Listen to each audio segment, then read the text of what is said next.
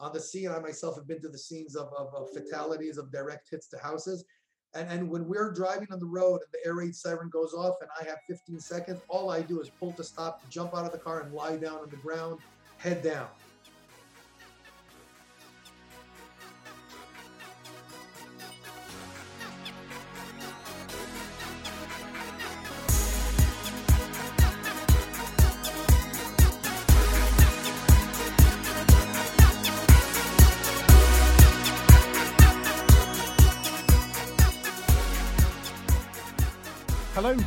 And welcome to this very special edition of EMS One Stop. It's EMS week here in the United States. Uh, and so, first of all, a very happy EMS week. But EMS around the world is not having a week, it's having a month. And today I am going to go straight to Jerusalem. I'm going to talk to the uh, Director of Operations of United Hatzalah, going to explain what that is in a second. And welcome Dov Maisel. Dov, thank you so much for sparing what is a heck of a month to talk to me today. Always, always here, Rob. When you call, I, I stand up and I'm ready to answer. Well, thank you very much for that. So, uh, we've been watching the world news, and uh, not only do you have, uh, you know, the issue with Gaza and Hamas going on, but I'm going to just start at the beginning of the month because it wasn't just the, the you know the war situation that you guys are, are now finding yourself in, but you've done a lot of mass casualty incidents with some very serious outcomes. And for those that, uh, um, and we'll talk about that in a second. But first of all, for those that are listening, please explain what United Hatzalah is, how it's organized, and what it does around Israel. So, United Hatzalah, first of all, for uh, those who aren't so familiar and their Hebrew isn't so fluent, Hatzalah means rescue. So, we're United Rescue of Israel.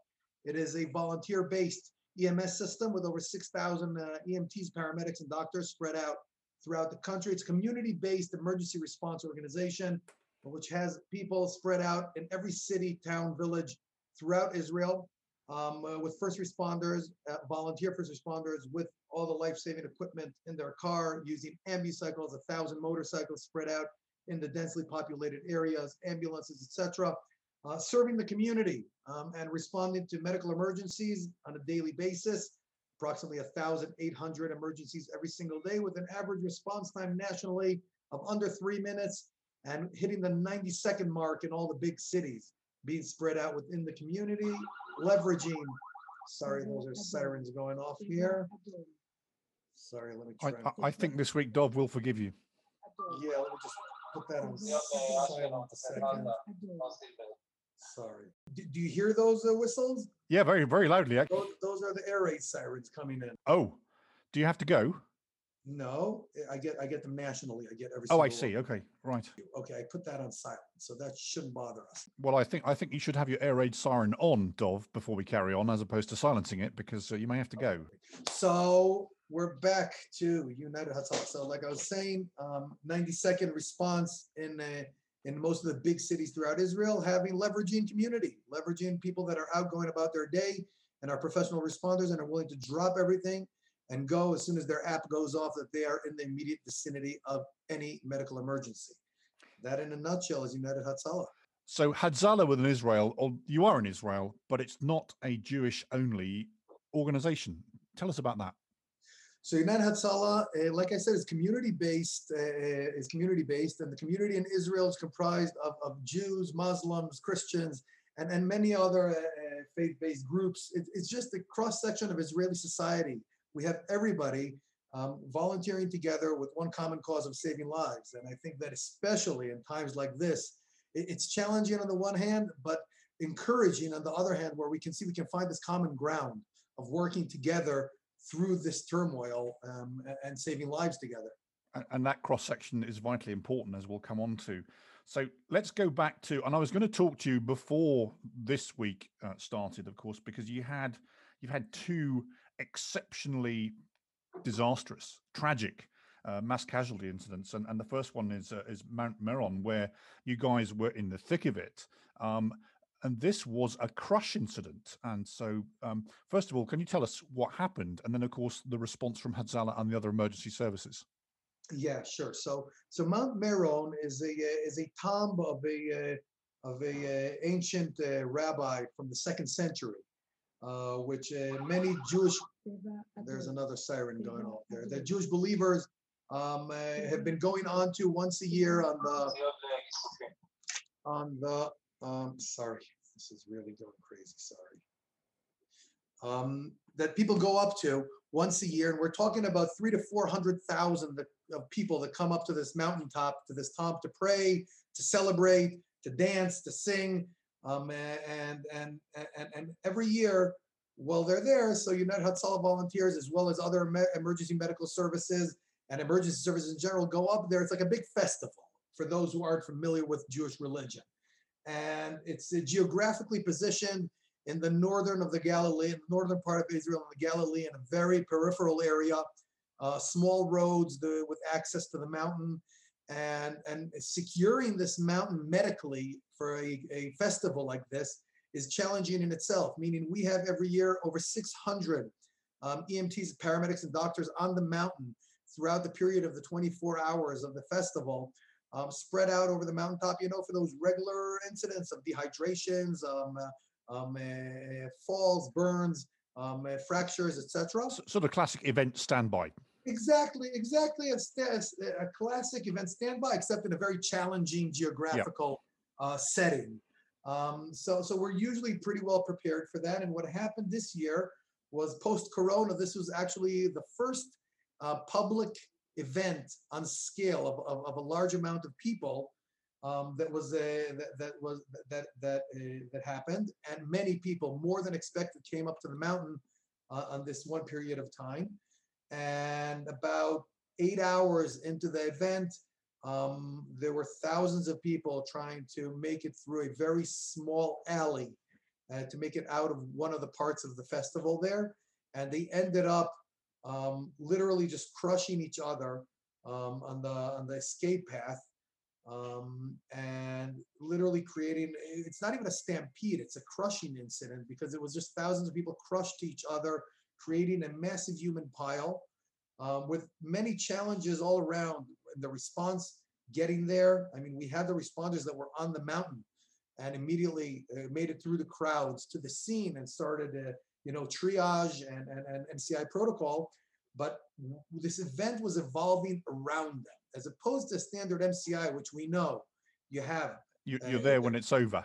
Exactly. You get there when it's over, you have your 100, 200 people injured or whatever it is. And as time goes by, there are more responders and less victims and because they are being evacuated. Here, what happened was, was the first core of responders that were on the scene started pulling people out and performing CPR, doing triage and whatever and whatnot and and this event was evolving around. I mean, people being crushed around them, and they themselves were stampeded over by people trying to escape. And what happened was the the scale was growing around them for a period of about 15 minutes.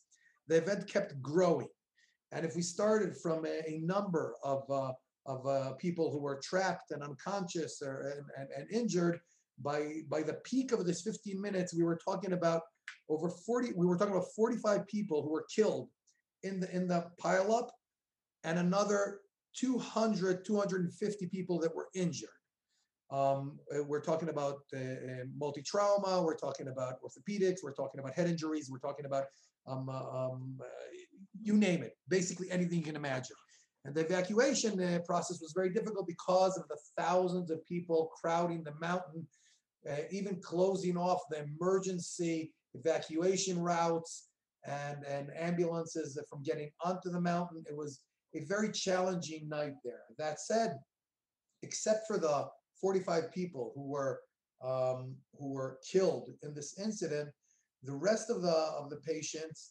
um, were have, have survived. We didn't have any any additional fatalities uh, afterwards in the hospitals. So that was a, a- tragic event, clearly for those that uh, were in attendance, um, and and obviously there, there's a, a sort of a mental health issue for the for the responders. But we'll come to that because, of course, this just is the start of your month of May. Um, Yes. M- moving on to uh, uh, Givat Ze'ev, which of course was the next mass casualty incident. Before again, we we we still we haven't got to the, the, the Hamas Gaza incident yet, or but what happened next? So in Givat Ze'ev, what happened was this was a uh, a big temple um, that um, people gathered for a Jewish holiday here, and it- it- it's from a Hasidic community, from an ultra-Orthodox community, which which gather about 2,000, 2,500 people inside a hall, and they and they stand and pray and dance on these sort of uh, stadium-style. Um, um, s- uh, it- it's like seats in a stadium, except they stand on them, and it was a collapse of one of these stadium sides, and and we're talking about 220 people who uh, who collapsed in this incident. Um, unfortunately, two fatalities: a 12-year-old child and a 23-year-old uh, young man. And the rest were, I would say, there were about 25 people severely injured. The rest moderate and lightly injured in this incident. And once again, um, standard MCI protocol, um, operating in a in a residential in a small, quiet residential neighborhood um, with uh, um, challenges of, of getting the ambulances in, of course, and evacuation staging area, etc. But but at least in this incident, it, it- I would say it's more like a standard protocol MCI, which unfortunately we are well experienced with here in Israel, um, and, and and that was. Um, and, and that was uh, dealt with. So, but it's one one incident leads to another here. Over the years, Dov, of course, we've we've lectured together as a team in the same room talking about international operations, and you you spent many a time talking about your normal response, which for the rest of us in the rest of the world, you know, bombings, uh, terror, terrorist incidents of terrorism would seem extreme. It's it, I, I hate to use the word normalized for you guys, but you've got a lot of experience at it. But how certainly for those two MCIs, how is how did that affect the team at Hatzalah? And what would you say your biggest lessons identified have been up until that point? So I would say the biggest challenge was on Mount Meron. So, so in Mount Meron, what was different was the, the evolving incident around them. What I found was um, this incident started at 12:46 a.m. Um, the, the the crushing incident there, and we finished transporting the last of the severely injured and moderately injured at about um, uh, 1:50 a.m. About one hour later, it took, which was relatively good. Um, and, and when we made it back up to our assembly area um, with the volunteers and, and gathered everyone, this was about 3.30 a.m. when we finished transporting all of the last of the lightly injured out of there. So obviously we assembled uh, our responders there. We must have had about 150 over there. And what I, what I witnessed was something I've never wit- witnessed before. And that was crumpling, crumpling of the volunteers. I'm talking about a mental status crumpling Yeah. these volunteers who witnessed, I mean, we're all in the EMS field, we all witness death on a day-to-day basis.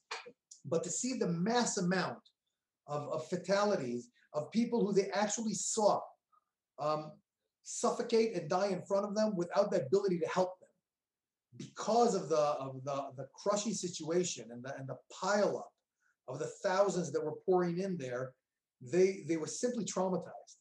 And we have a, a, a unit in the organization called the psychotrauma unit, the HOSEN unit, um, which is a it- it- it's a it's a resilience, a, a psychological psychotrauma resilience unit, which we usually use um, eh, for the public for those um, uh, stress-related injuries, not not physical injuries. You know, for people who witness a, a, a- terror attack, for for those silent victims, we call them. And what happened was here we had to put that in, in full gear and and and full speed to, to start um, um, uh, ventilating our own volunteers um, and debriefing them on this situation, which was really, really, really stressful.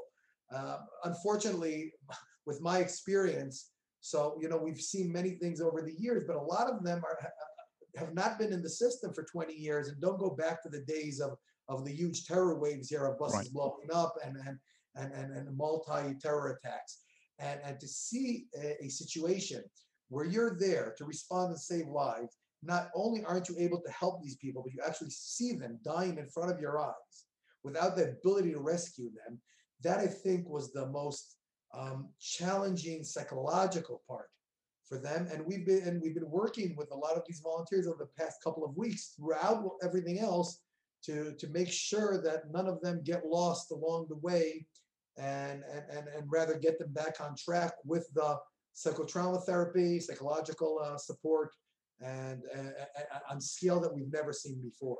With everything that's happened in the last 12 to 18 months with COVID, um, for all of EMS providers around the world, resilience is a major function of leadership right now, and keeping people going is a major activity. But this is now piled on, and we're not over. This isn't over. May isn't over. And but I want to want to want to do, Dov, is come back and follow up on that, if I may, may maybe in a few weeks to see how how things sure. have panned out. But then the rockets came. Again, obviously, you guys are there. You're very in close proximity to the communities in which you live. How how have you coped? It, it's it's challenging because it, it's uh, it's it's challenging on so many fronts. Number one is it's affecting everyone. When there are rocket sirens, air raid sirens going off, so people throughout the country, throughout the Tel Aviv, southern Israel, and, and all over are ordered to go into the shelters, safe rooms, and, and whatnot, while the volunteers and responders are actually going out onto the streets to respond to those direct missile hits in their communities. Yeah. And and now obviously they feel um, uh, responsible. First of all, to respond in their community because these are their neighbors. These are members of their community who they people may even know. They know them. In many yep. cases, they know them personally, and therefore they they and then at the same time they know. Wait a second, we're leaving our family back at home.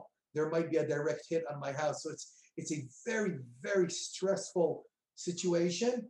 And I, I have to say that I see a, a maybe it's because uh, security situations uh, bring together the community and therefore build a stronger resilience of the community. I, have not seen amongst our responders um, uh, any meltdowns or, or, or, or issues there. It, it, really is seeing the mission of saving the lives of people within their community who've been hit by missiles.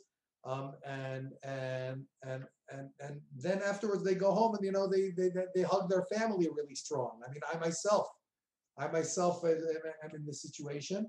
It's not easy. You have uh, you have to go out where it's unsafe, and uh, we all know that. All my colleagues in EMS everywhere know what it's like. Yep. Um, and here it's just on steroids. from from a, from a personal perspective, Dov, of course, uh, I, have met your lovely wife and family, and uh, you've sent them away to a safer spot because, of course, you're in Ramla in Lod, which is also on the world news. But uh, but of course the, the, the children are safe with the parents right so i actually sent my my kids my younger my younger children um, I, I, personally at home don't have a, a, a shelter or a safe room so um, my, my my younger children um, are finding it, it, terribly stressful and very hard to cope with uh, air raid sirens at two in the morning and four in the morning, rushing them out of bed and putting them under the beds in an inner room and, and hearing the detonations of Iron Dome or, or even direct missile hits. Just uh, uh, a few days ago, there was a direct missile hit about 500 meters away from my house, resulting in the, in the, the unfortunate death of a 16 year old girl and her father, 40 years old. This is literally 500 meters away from my home. We felt the hit. My house uh, rumbled and, and shook. My windows were shaking. And obviously, I immediately left and responded to that incident. But I, I, could not blame my kids and I could not provide them with that sense of security. So I simply took them to my parents that live in a different area in Israel, which is which is not being uh, attacked, attacked, as often, but yeah. at least they have a safe room and a shelter in their house. So so I'm, I'm providing them with that. And you know what? It provides me with peace of mind to do to do what I'm doing while I know that they're in, in a safer environment. And and that's tremendous food for thought, Dov, for anybody listening. That you know we we talk about in the US about you know when the hurricane's coming, you leave the family at home, hope they're going to be okay, and get on with getting on. But uh, this is a whole new extra added dimension but you're in the office in Jerusalem today. Operations are going on. We can hear, you know, the, the and that's the national air raid sirens uh, going off for clearly more uh, incoming uh, uh, missiles and ordnance. The guys that are on the ground, what type of injuries are they seeing? Um, so I would say the, the, typical injuries from the missile attacks are, are your typical uh, blast injuries. We're talking about high velocity uh, shrapnel, uh, we're talking about um, severe uh, lacerations uh, um, and and and um, you know, extremities, massive bleedings from extremities, um, a lot of use of, of tourniquets, um, uh, especially. It, really is your typical combat combat scene of, of, of- injuries, blast injuries combined with heavy metal. And of course, um, uh, a lot of uh, debris and, and collapse, partial collapses of, of structure, of, of buildings, houses from the, from the missile hits, burns uh, from the direct hits on, on cars. Sorry, that's another siren going off now. Um, uh, direct hits on cars, burns, and, and, and a lot of people hit from, uh, from glass explosions. And also, we, we've been dealing with a lot of, uh, um, I would say, um, light traumatic injuries from people running to shelter and falling. Um, whether it's uh, uh, um, the more adult people that, uh, that will be trying to make it to the safe room. And unfortunately, we've had two uh, senior citizens in their 80s running for the shelter, uh, slipping on the way, severe head injury, and unfortunate death as a result. Oh. And, and you know, typical orthopedic um, and, and, and, and, injuries like that. You were an international leader of some renown in the EMS uh, world. From a leader's perspective, what's the most important thing that you are doing for your folk right now? I think that I, I don't need to motivate my people. My people are motivated by knowing that they're serving their community. Um, it's our job to, to really give them the, the support from around, making sure that they have everything that they need, whether it's protective gear. We've supplied over a thousand um, uh, uh, sets of uh, bulletproof vests and and, uh, and and combat helmets, obviously all marked in orange, and and making sure that anyone around understands that we are medical. We are not politically affiliated. We are there from the community as medical responders, um, uh, but we want to protect our our teams as best we can, um, provide them with everything that they need on the supporting around, whether it's equipment, protective gear, um, ambulances, additional uh, uh, additional uh, technological support, communications, etc., so they can do their job better in the community because they're they're on a mission. They are on a mission, and uh, the world is watching that mission as it unfolds. And uh, we're going to continue to watch. And uh, Dov, I hope we can come back and follow up uh, maybe in a couple of weeks, so if not sooner, dep- depending on the situation. But uh, you've given us some some excellent insight into what's going on there. I, for one, uh, as as your good friend, are you know worried for you and yours, and please stay safe. And I think we all you know wish to extend that to you. Uh, but it's it's a challenge uh, of leadership. It's a challenge of dedication, and clearly you've got some amazingly dedicated folk there across the religious divide. And I think that's really important to say that everyone's doing their bit right now. For the moment, Dov, thank you for talking to me, and uh, good luck. Thank you, Rob. Thank you very much.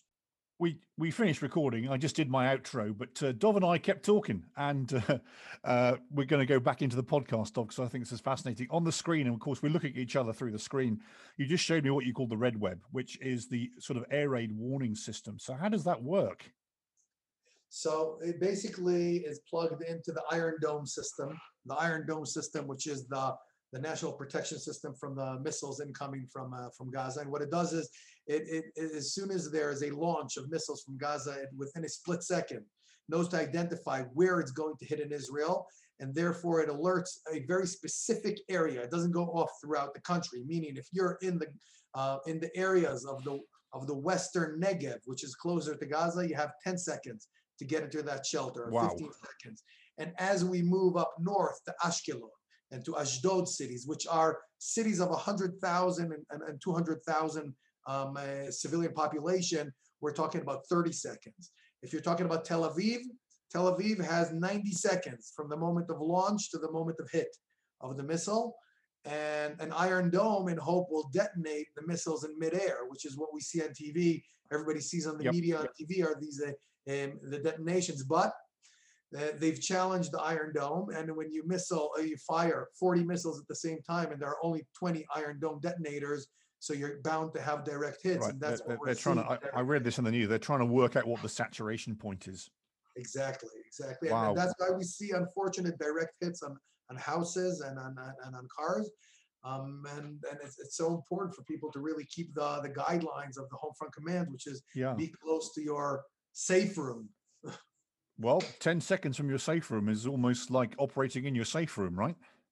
Yes, Wow. absolutely. And those and those farms and villages that are that are mainly farmers in that area. These are kibbutz and and and, and villages that that usually do agriculture.